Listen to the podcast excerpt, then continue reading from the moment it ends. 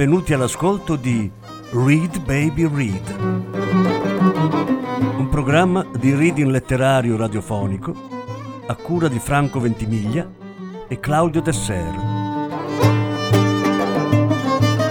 Voce Franco Ventimiglia. Regia Claudio Desser.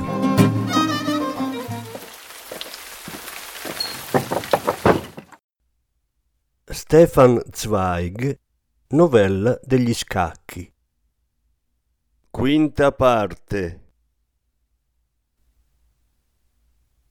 Il dottor B tornò a sorridere in quel suo modo stranamente trasognato. Occupato a fondo. Si può ben dire. Dio mi è testimone che mi sono occupato a fondo di scacchi.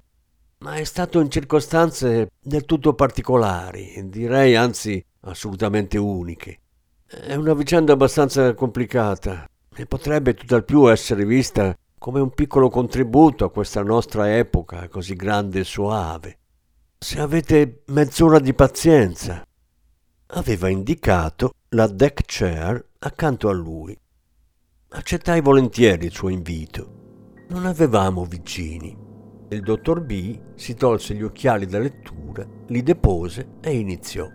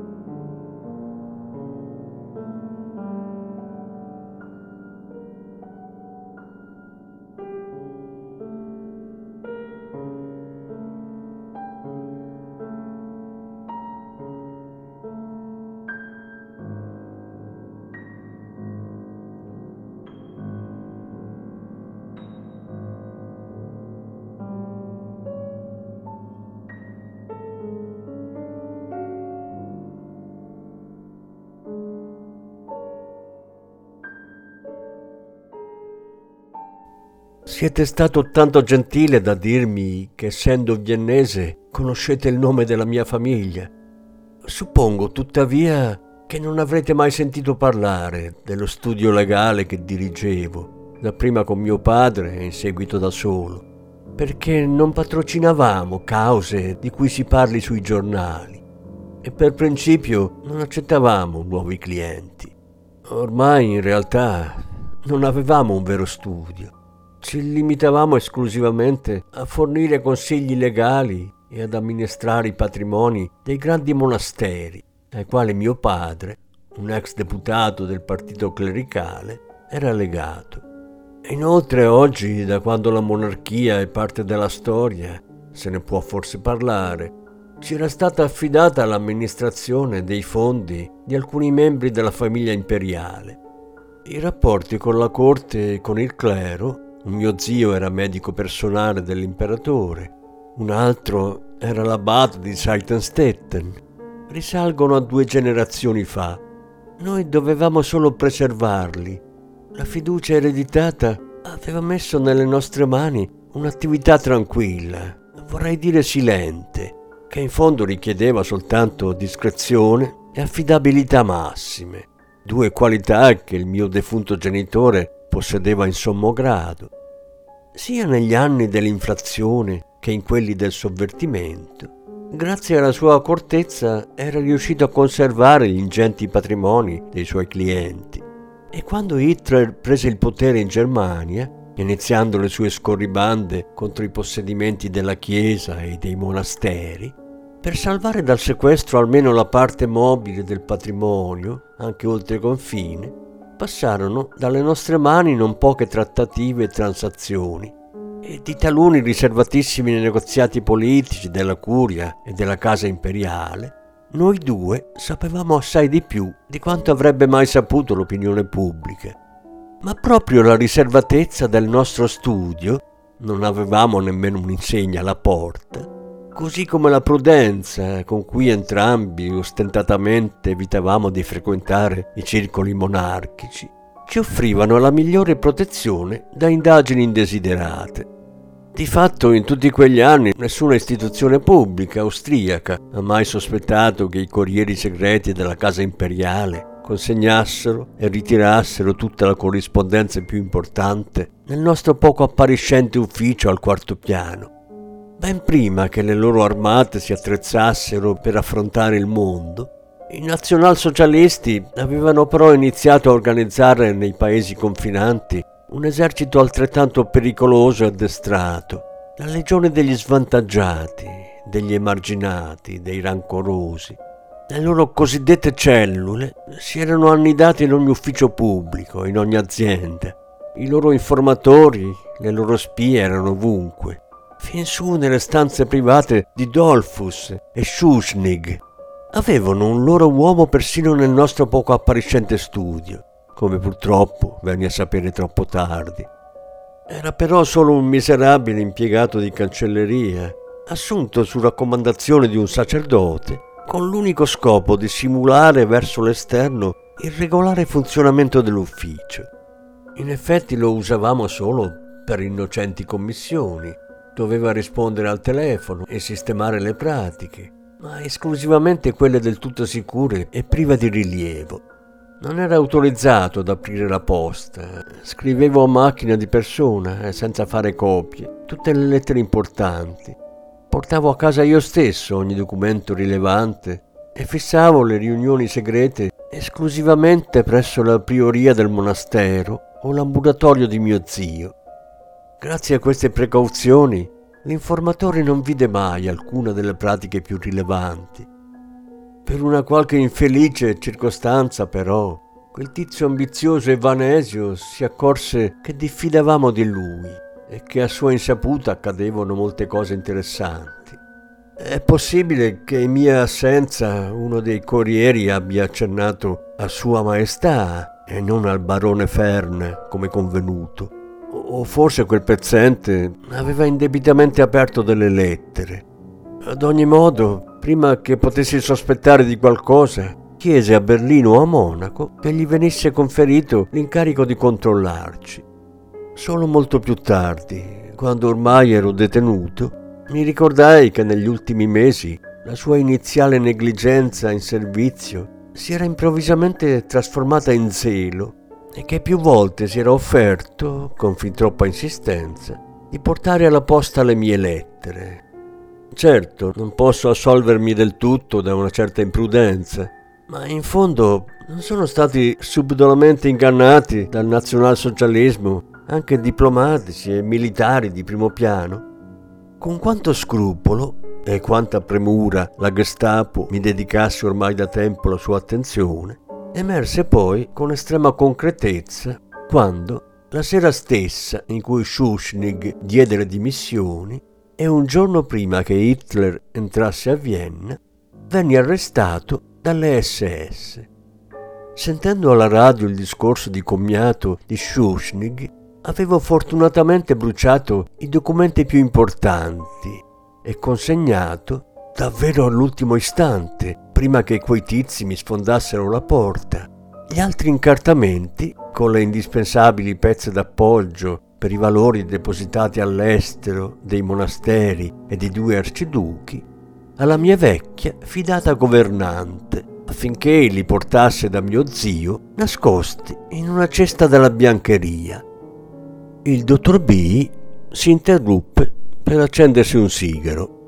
Nella luce tremolante mi accorsi che l'angolo destro della sua bocca era percorso da un guizzo nervoso che avevo notato anche in precedenza e che osservai si ripeteva ogni qualche minuto. Era un movimento fuggevole appena accennato, ma conferiva al suo volto una peculiare irrequietezza.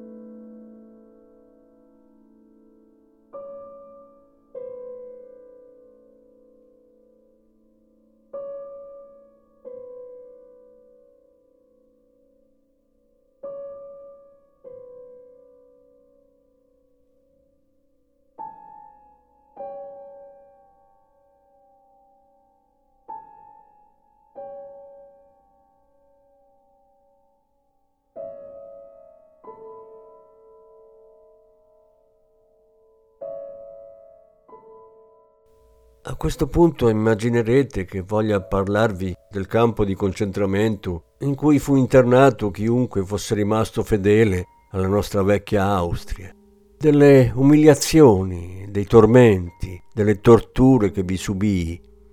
Ma non accadde nulla di tutto ciò. Venni inquadrato in una categoria diversa. Non fui condotto tra quegli infelici sui quali, con umiliazioni fisiche e psichiche, si sfogavano risentimenti accumulati da anni, bensì assegnato all'altro, ben più sparuto gruppo dal quale i nazionalsocialisti si auguravano di spremere denaro o informazioni importanti. Di per sé la mia modesta persona non rivestiva alcun interesse per la Gestapo.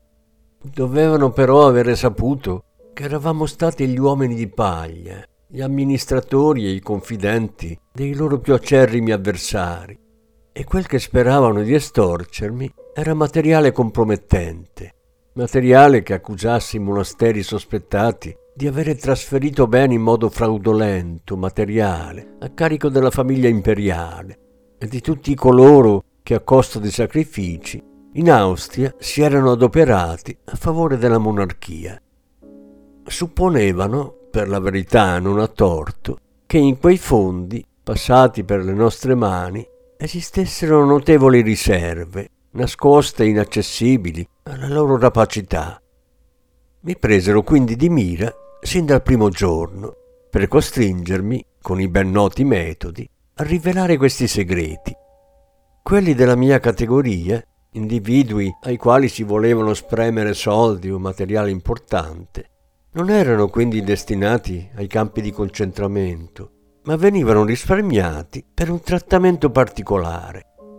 Come forse ricorderà il nostro cancelliere, così come il barone Rothschild, ai cui familiari speravano di strappare milioni, non finirono dietro il filo spinato di un campo di prigionia, ma con un trattamento all'apparenza privilegiato furono portati in un hotel l'Hotel Metropole, che era anche la sede della Gestapo, dove ciascuno aveva una propria stanza.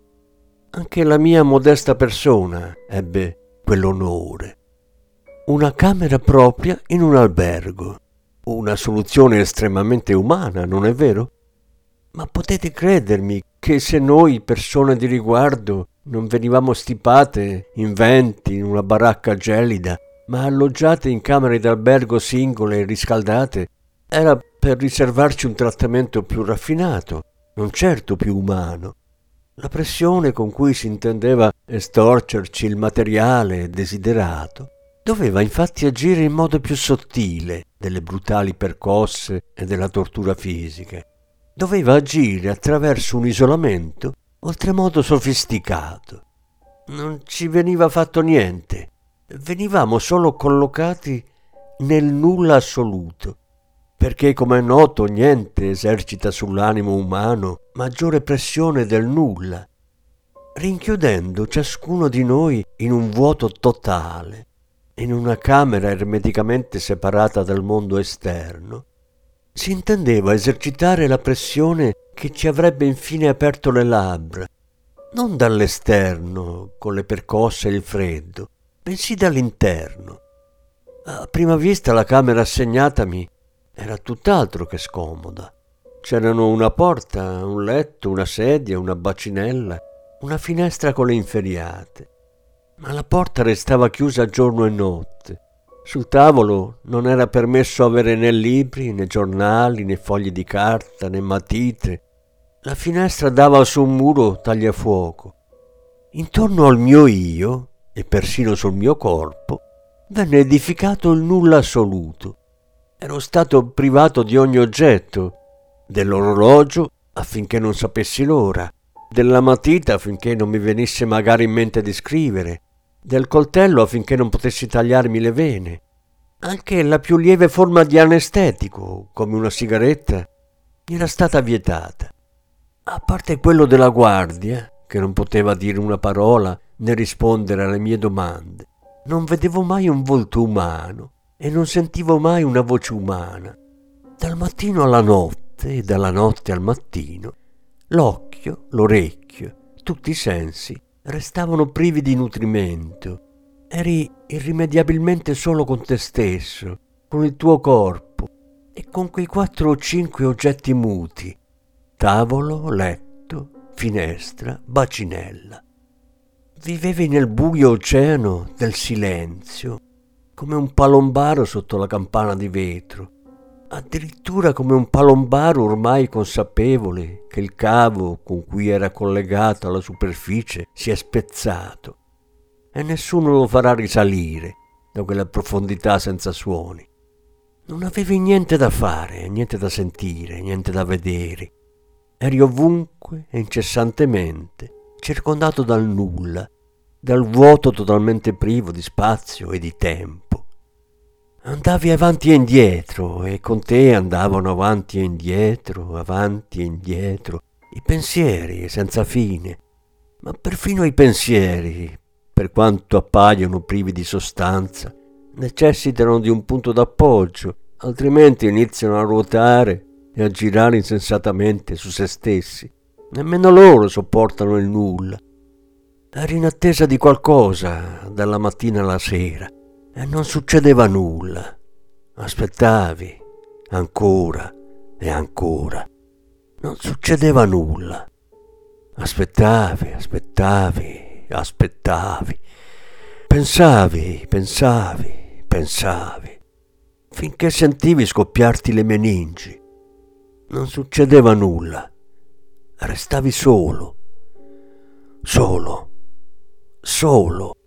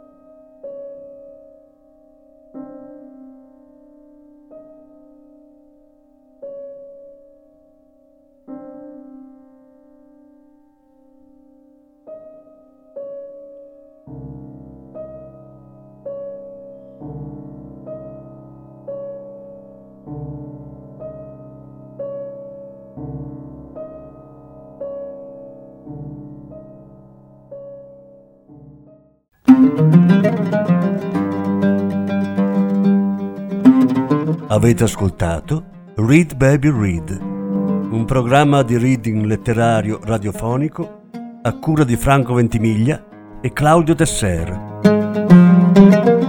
Grazie per l'ascolto, alla prossima settimana. La successiva parte sarà trasmessa la prossima settimana. Thank you.